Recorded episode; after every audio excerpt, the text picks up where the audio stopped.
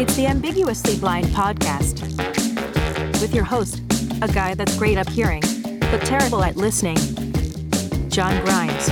Hey, hey, hey, greetings. Welcome back. Thanks for tuning in, subscribing, and supporting the podcast experience. In this episode, I'm going to visit with Katerina Rivera, also known as the Blindish Latina. I bumped into her on social media, I think probably Instagram, where she is just crushing it with some posts about disability advocacy, where she talks about white canes and the visual impairment spectrum, and where she also is known as a stigma smasher. So I'm real interested to know more about what that means and, and what she does for that. I'm also real interested to talk to her because she uses a term blindish to describe her vision, and it seemed very similar to how I classify myself as ambiguously blind. So want to visit with her about the similarities that we have there, as well as a condition called Usher syndrome, which she has, which couples visual impairment along with hearing impairment, which I'm sure makes for some unique challenges in life, but those don't seem to be slowing her down at all. So, Katerina, thanks a bunch for joining the Ambiguously Blind podcast. Thanks for having me, John. I'm very excited to visit with you because for for lots of reasons, really. But one of the notable things that I've uh, I've seen about you is you you are a disability stigma smasher, and I certainly appreciate that. How did you become a disability stigma smasher?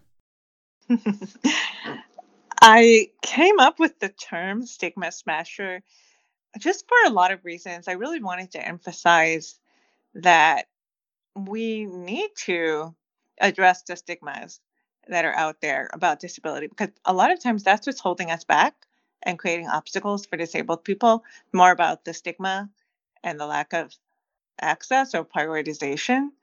So I wanted to call that out.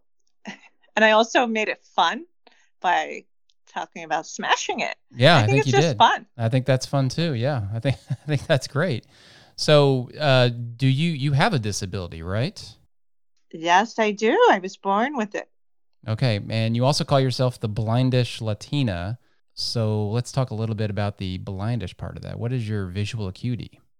So I have Usher syndrome, and that includes both hearing loss and progressive vision loss due to retinitis pigmentosa. So, because of that, right now, my vision is really narrow. I have a narrow visual field, and I estimate that it's about 3 to 5% of what a full visual field would be. And the vision that I do have is really my central vision, but again, within a narrow range. I don't have any peripheral vision. I do not have, um, well, what I will say, my vision is better during the day than it is at night. So the light really impacts my ability to navigate and see well. I also have issues with depth perception. One example of this is when I'm going down a set of stairs. If they're if they all kind of blend into me, if they're the same color and there's no distinguishing marks, it can be challenging to tell one apart from the other. I also have some blind spots within my field. So I could be looking at a table, and if something is really small, like a hearing aid battery, I have to circle around until it comes into my visual field because it my brain will like paint over if it's in my blind spot and it'll look like there's nothing there. So those are just some of the things that relate to my vision. Color difficulties also occur with just knowing what's black, knowing what's brown. Okay, so several things there. You said that your visual acuity or your visual field or range is about 3 to 5%. Is that what you said? Yes. Okay, so that's a pretty small amount. Has that gone down from a larger number over time, or has that pretty much been the way it, it has been for you? Retinitis pigmentosa is progressive. So the vision that I started with, that I know that I had when I was a teenager, is very different than what I have now. So I was 17 when I was diagnosed.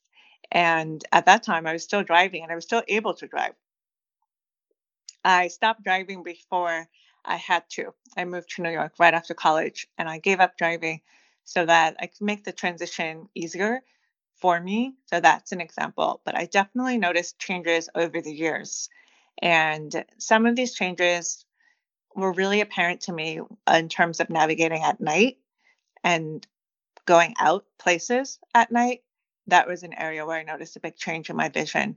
I also feel that my vision narrowed as well. Like the visual field came in to a tighter tunnel vision over the years. Um, but the vision that I do have is very usable. I wear glasses, it's correctable. I don't have to do a ton of zooming. And in terms of devices, what I use is the white cane. That's the thing that I use the most. I don't use a ton of tech other than dark mode and you know high color contrast when I can, but I don't have like a software application that I'm using.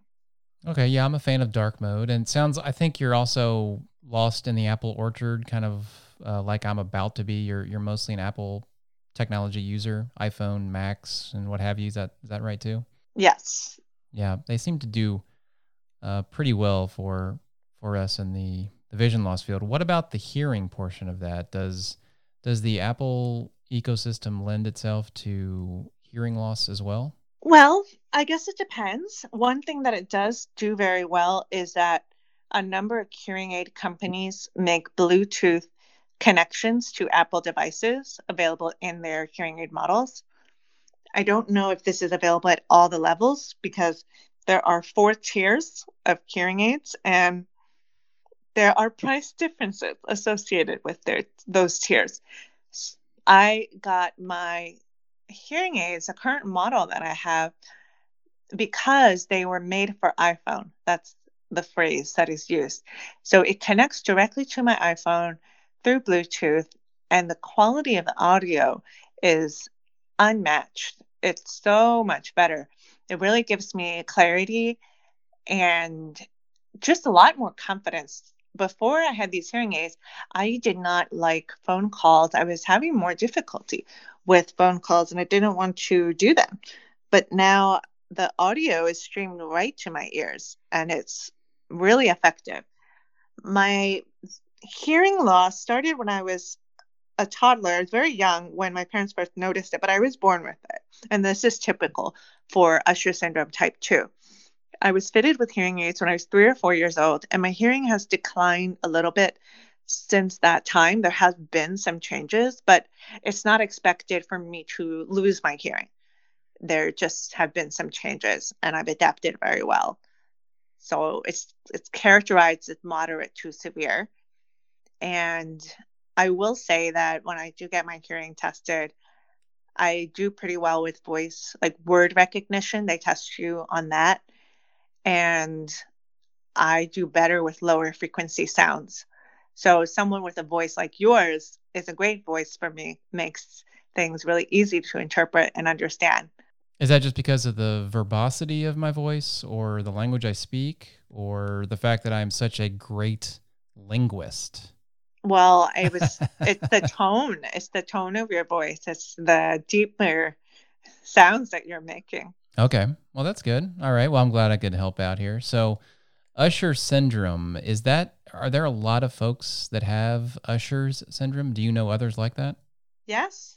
There are, in fact, a lot of people that do have Usher syndrome. And I believe it's the number one cause of deaf blindness worldwide. I have some statistics that I can pull up for you about Usher. But um, there are three different types of Usher and they all have different progressions for the hearing and the vision part. So all of them include retinitis pigmentosa. So everybody has vision loss that happens over time. For Usher type 3, I believe, is the type that hearing and vision are impacted for Usher type 1 is very similar to what I have, but people experience balance issues in addition to their progressive vision loss and then being hard of hearing. And then my type, Usher type 2, is that you're hard of hearing and you have um, the retinitis pigmentosa, but the vision issues don't really present themselves until you're a teenager. So, yes, I have here the data. Usher syndrome is the most common genetic cause of combined deafness and blindness. More than 400,000 people, yes, 400,000 people are estimated to have Usher syndrome worldwide. Yeah, that's a big group. Yes, yes, it is. Um, so I have met a lot of people who have Usher syndrome, and even people who have just the retinitis pigmentosa part. We have similarities as well to share. Is somebody with RP or retinitis pigmentosa are they subject? I mean, is is Usher syndrome just the next thing, or is it can you can somebody just live with with RP without getting any hearing loss, or how does that work? Yes, it can be completely separate. Someone can have RP and just have RP, and I know people that just have RP. Usher syndrome is a genetic disease that is recessive. So you have to inherit it both from each parent, uh, the gene, and so you that's a sep- separate thing. And as it pertains to the Usher's syndrome, you said you uh, the the vision was the vision more obvious sooner than the hearing portion of that, or how did that work? Were they both about the same? The hearing loss was present from the time that I was born. And so that's why I was fitted with hearing aids when I was three or four years old. The Okay. vision loss was not apparent until I was a teenager. Okay, so we they knew about your family knew about your hearing loss before the vision loss, and Yes. at that time the there wasn't a you didn't necessarily know that this was an Usher syndrome type situation. You just kind of knew you had some some hearing loss, basically. Is that right? Yes, they had no idea as to the cause of my hearing loss, and that wasn't explained until my diagnosis with Usher syndrome many years later. Okay, so how does a family work with? Uh, do you have siblings? I do. I have a younger brother. Okay, and is has your brother been affected by either of these or any of this type of scenario? Yes, he also has Usher syndrome. Okay, so there's some genetics and things involved in this. Is that right? Yes, I did explain earlier that is a genetic recessive condition. I'm not a very good listener. I don't know. The intro to my podcast tells you that. It's uh, I hear a lot, but I, I'm just I'm terrible at listening. What was life like as a as a youngster with hearing loss? Did your how did your family help you adapt to that environment? My mom was my biggest advocate. I know that she did a lot of work to make sure that I got access to services, to everything that we both needed, because my brother had it as well. So we did a lot of speech therapy. She would come to all the IEP meetings, you know, and I know that she really worked hard to do the best that she could with what she could do at the time. I think one thing of being a product of the 80s or a child of the 80s, at that time, oralism was very dominant. Everybody steered deaf and hard of hearing children to the speaking world. There wasn't anybody that talked to my family or to me about learning ASL, American Sign Language. Nobody brought it up. And I really didn't have an understanding that I could do both.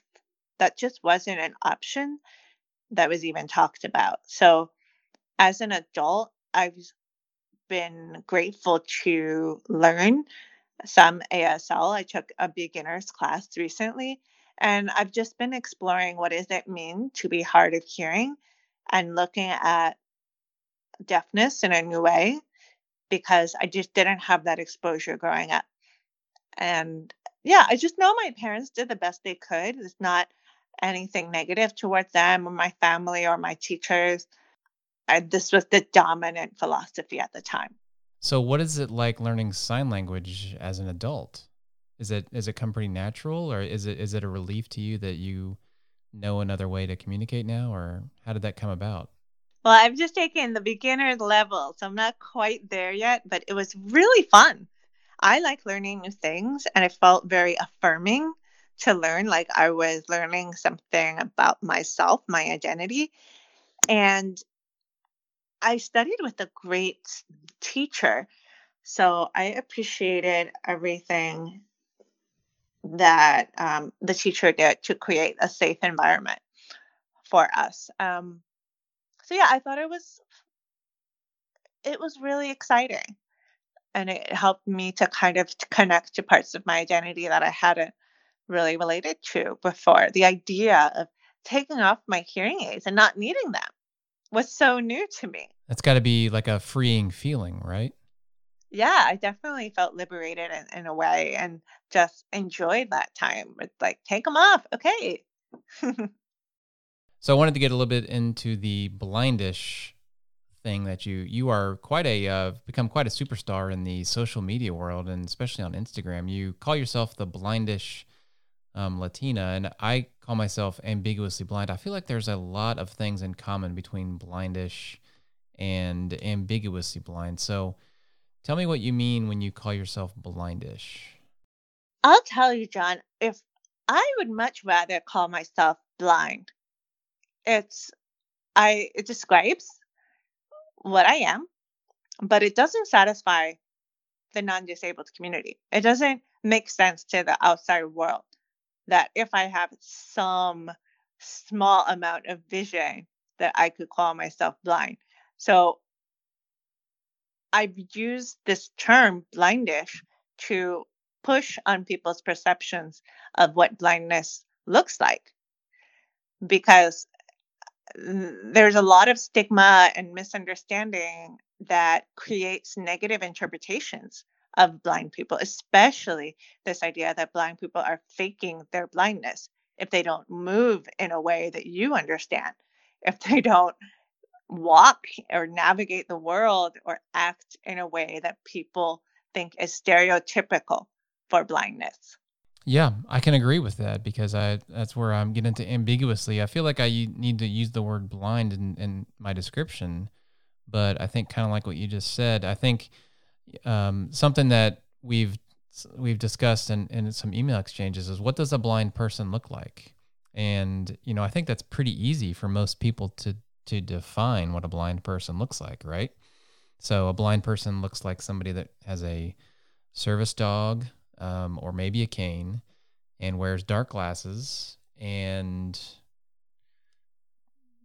kind of moves maybe slowly or differently than everybody else. Is that kind of what you think, what people think? Everything that you said, I agree with, especially one thing that you were talking about moving slowly. I did a post where I talked about how sometimes I move really quickly with my cane. I'm late. I need to get somewhere quickly. And I think people are surprised to see somebody that appears to be blind moving in a confident manner. Mm-hmm. Like, why, why, how could we be confident? And they just don't get it. And so that's who I'm trying to talk to on my social media with Blindish Latina, talking to the non disabled community and expanding their awareness of disability in general. And of course, one of the ideas that I want everyone to know is that blindness is a spectrum. So I think that brings me back to the word blind and even the word deaf. People use, the non disabled community uses the words blind and deaf, and they expect them to be total. You have to be totally blind, totally deaf. And both of these things are actually spectrums. And we can use them to describe ourselves, even if we have some vision or some hearing. But the non disabled community doesn't get that. And they, I hope, we'll get more awareness. And I'll do whatever impact or ever, I'll do whatever I can do to influence that and make that happen. Yeah. And you're certainly doing that, especially in your uh, Instagram posts and things. So I'm certainly following those and I, I appreciate what you're doing.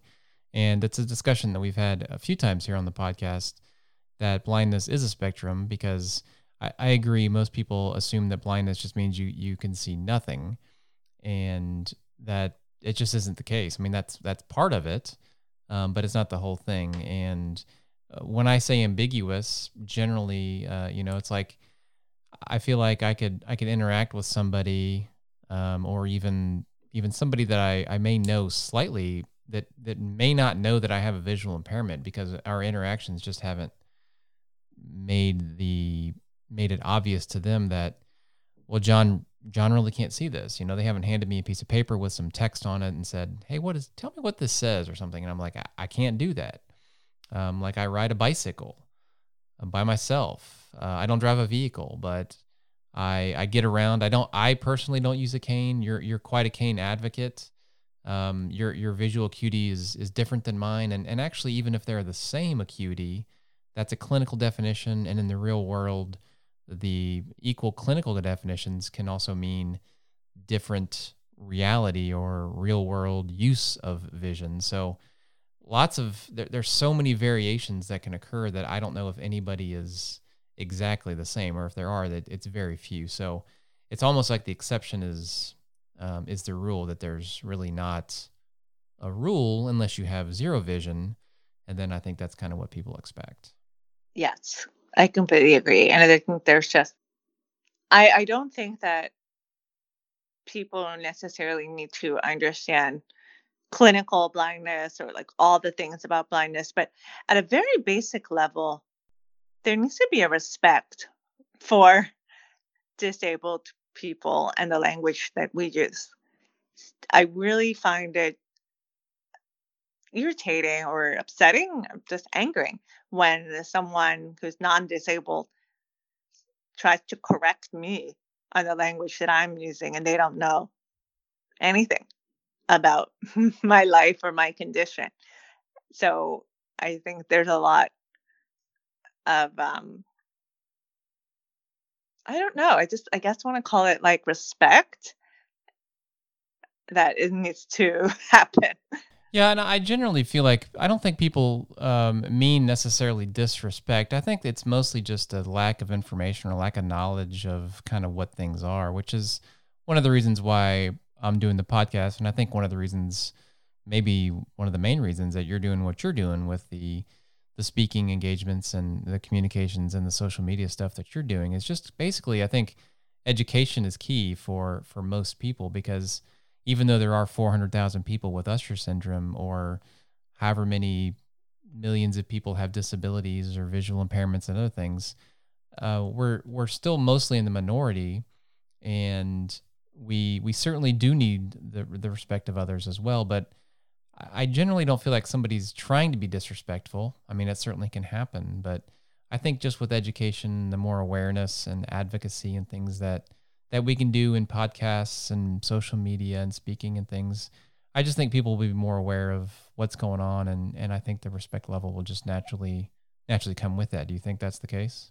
I think in general, yes, that's the case. People need awareness and education and more understanding of disability in general.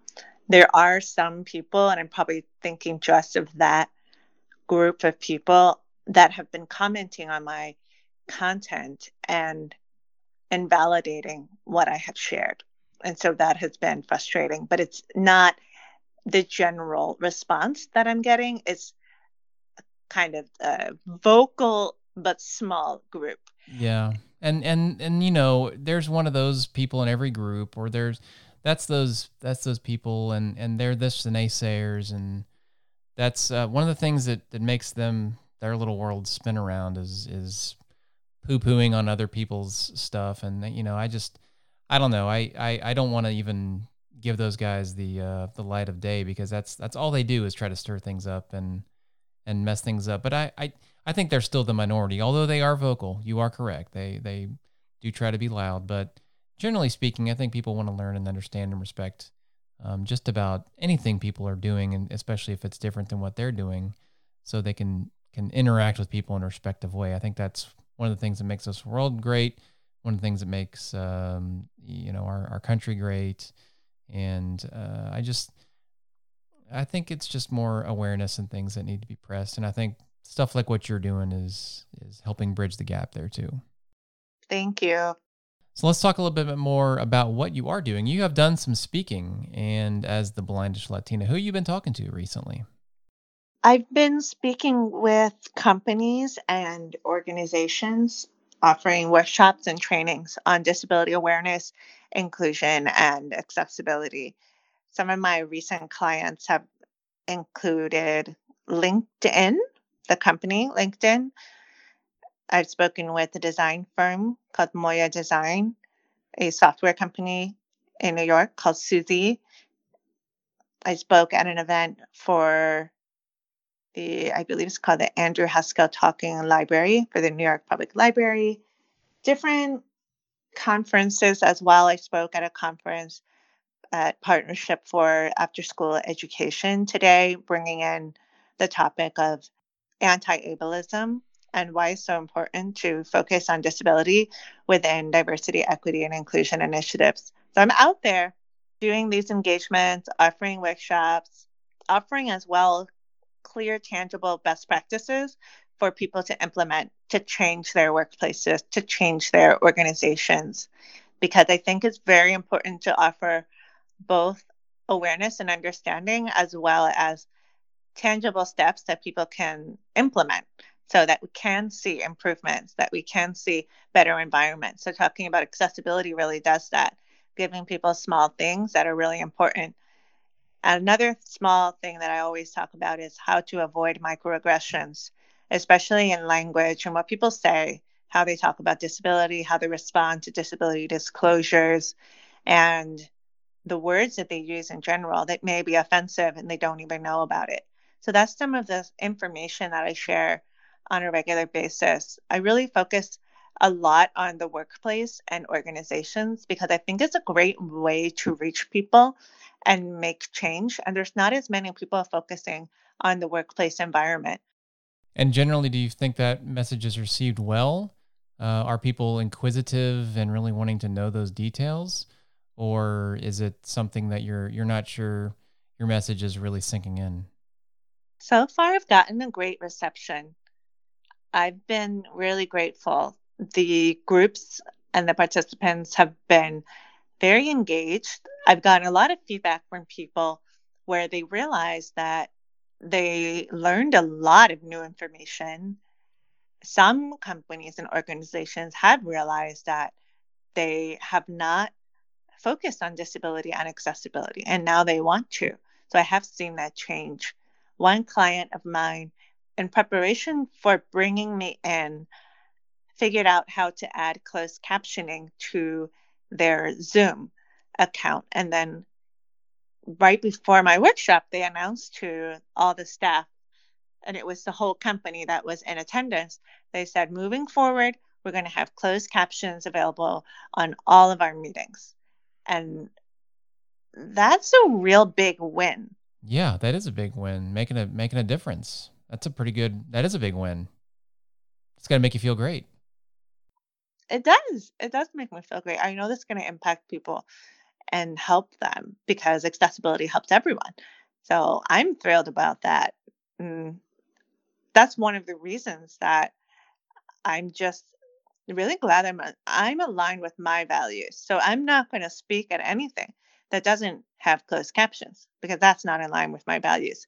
So if someone doesn't have that set up and they want me to speak, then they work on it. They learn, they set it up. And then that's a small but important and very impactful legacy. It sure is. On. Yeah, it sure is. And then they they can, you know, speak with other people that uh, may also want closed captioning that they hadn't really even considered before, you know?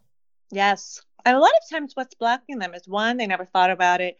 Two, sometimes there's there are difficulties technologically just with how do I set that up? How do I do that? You have to talk to customer service or work out, troubleshoot issues. But once you've done it, it's done. Yeah. And it's easy. You just click the button and you move forward, and everybody can see what we're doing now. Yes.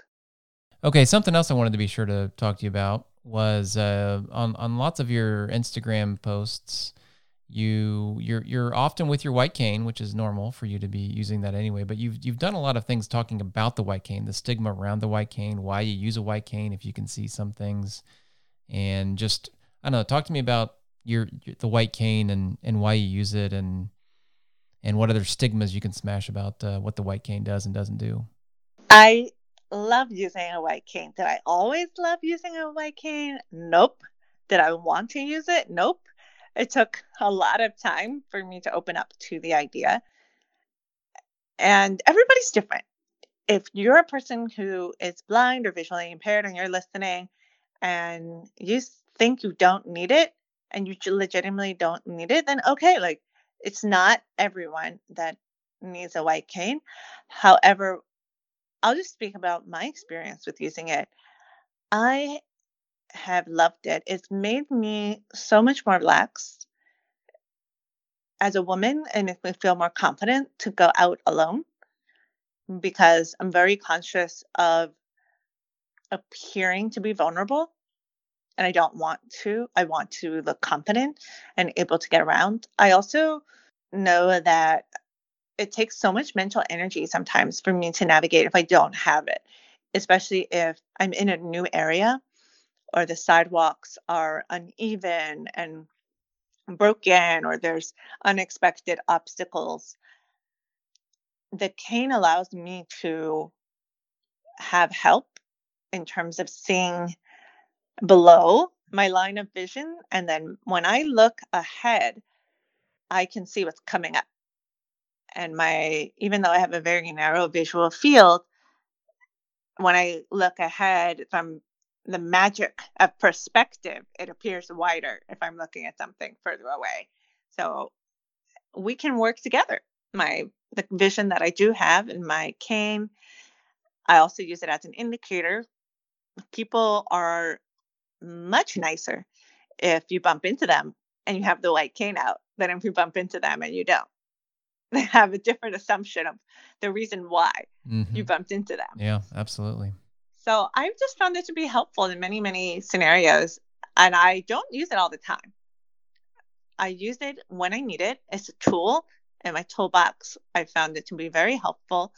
Some common situations which in which I will use it is if I'm going to a crowded area at night, even with my partner, because other people will stay away.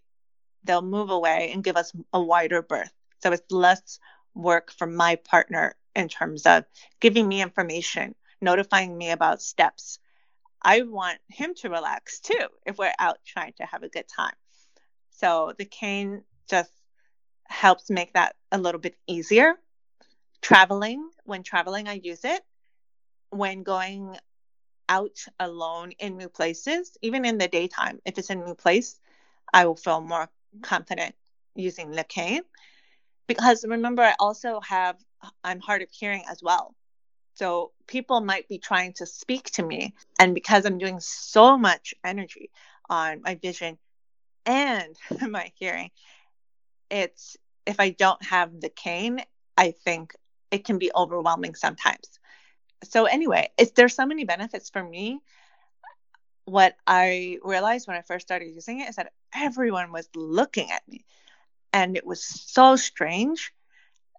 It made me feel very I don't know. Yeah, just very self-conscious or not cautious. I was just I've never had that many people look at me, especially in New York. You're used to being anonymous or getting some looks. But when I first started using the cane, I felt self conscious. That would be the way to describe it. I felt self conscious because everybody was looking at me. That's how I felt. Maybe they weren't all looking at me, but I just felt like, mm-hmm. oh my gosh, I'm not anonymous anymore. Everyone is staring at me, and I have to. And this is when I felt conflicted about the duality between what the world thinks a blind person looks like and what I know that a, a white cane user can look like and can do. So basically, an illustration of this is I would get to the corner of the street, I'm getting ready to cross. And when I was training with my cane, I would, as soon as the light said cross, I would look straight ahead and cross. My trainer stopped me and he said, Well, why didn't you look to the left and right? You have to look to see if there are cars coming. You have to use the vision that you do have because you're not going to be safe if you don't. Um, just use everything you have. But I didn't want to look left and right because I felt that's that wasn't going to match what people expected me to mm-hmm. do. Mm-hmm. If I'm looking around, seeing stuff, and I have the cane out. But I had to get over that because I do need to look around. I do need to use my vision. I do need to pull out my cell phone and check my text or look for directions. So once I worked on that and got over it and decided that, okay, I'm confident now, it's been so empowering. And do you feel like with that confidence, uh, there might still be the same number of people looking at you, or maybe not looking at you, and you just don't even concern yourself with that anymore? Or do do you think that was kind of a subconscious thing, or is that the reality of of what it's like traveling around in New York with a white cane? They don't matter. It doesn't matter if they're looking at me or not, because I'm out there to live my life, not conform to their perceptions, their stigmas, or their expectations. I don't have time for that. I don't have energy for that. So doesn't matter. Yeah, absolutely. And you've had a few viral uh, Instagram posts about the white cane. I think at least the one about um, where you. It, I don't know if it was one of the viral ones. You've had a few, but the one about not touching somebody else's white cane. Do you let people touch your white cane?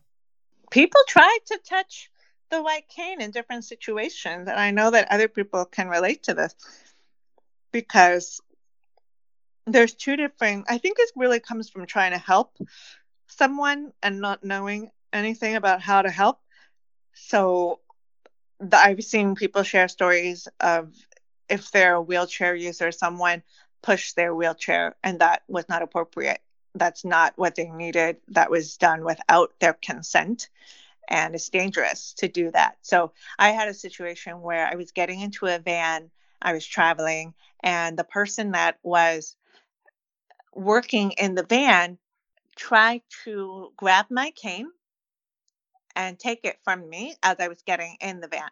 And what I think the logic there was they thought that they could hold it for me so that I could get in and then give it back. But they didn't understand that the cane is an extension of my body. I'm using it to see. I am actually using that to get into the van, to feel on the floor, to see how high the step is. Mm-hmm. And that was a light bulb moment for me that people really don't get it. So that's one of the reasons I made that particular reel. And I have had some other videos that went viral on my reels. They all talked about blindness. It really shows the lack of awareness that's out there. One talked about blindness being a spectrum. That one, woo, a lot of reactions, a lot of learning, and also a lot of questions. So many questions. So I think that if I continue to, or when I continue to grow and reach more people, my impact will grow. I'm really looking forward to raising awareness and people sticking with me on this learning journey so that we can talk about all things related to disability and convert all of them into disability allies. Well, okay, Catarina, it's been a lot of fun visiting with you, and I want to encourage you and, and help you move forward with your quest to stigma smasher. I want you to just uh, I, I, I Godspeed for you on your journey to the stigma smashing. I think you've got all the tools and and abilities that you need to to do that, and I want to help um, help you make the uh, that make that stuff aware. So, where's the best places for people to find you and get in contact with you to to learn more about you and what you do? Thank you, John. It's been wonderful to talk to you and get your perspective. I really appreciate this conversation. People can connect with me on my website, catarinarivera.com, on Instagram and Clubhouse at Blindish Latina, and I'm on LinkedIn as well. Okay, and the uh, Ambiguously Blind podcast is connected on those platforms as well, so you can find her through through our social media uh, or go directly to those uh, platforms as well. Catarina, best wishes. It's been a lot of fun, and I hope we can get together again and have another conversation. Thank you. That sounds great.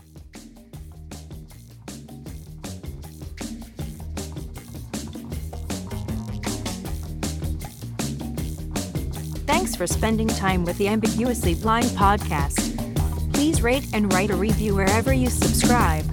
And for a complete transcript of this episode, connect and share with us at ambiguouslyblind.com.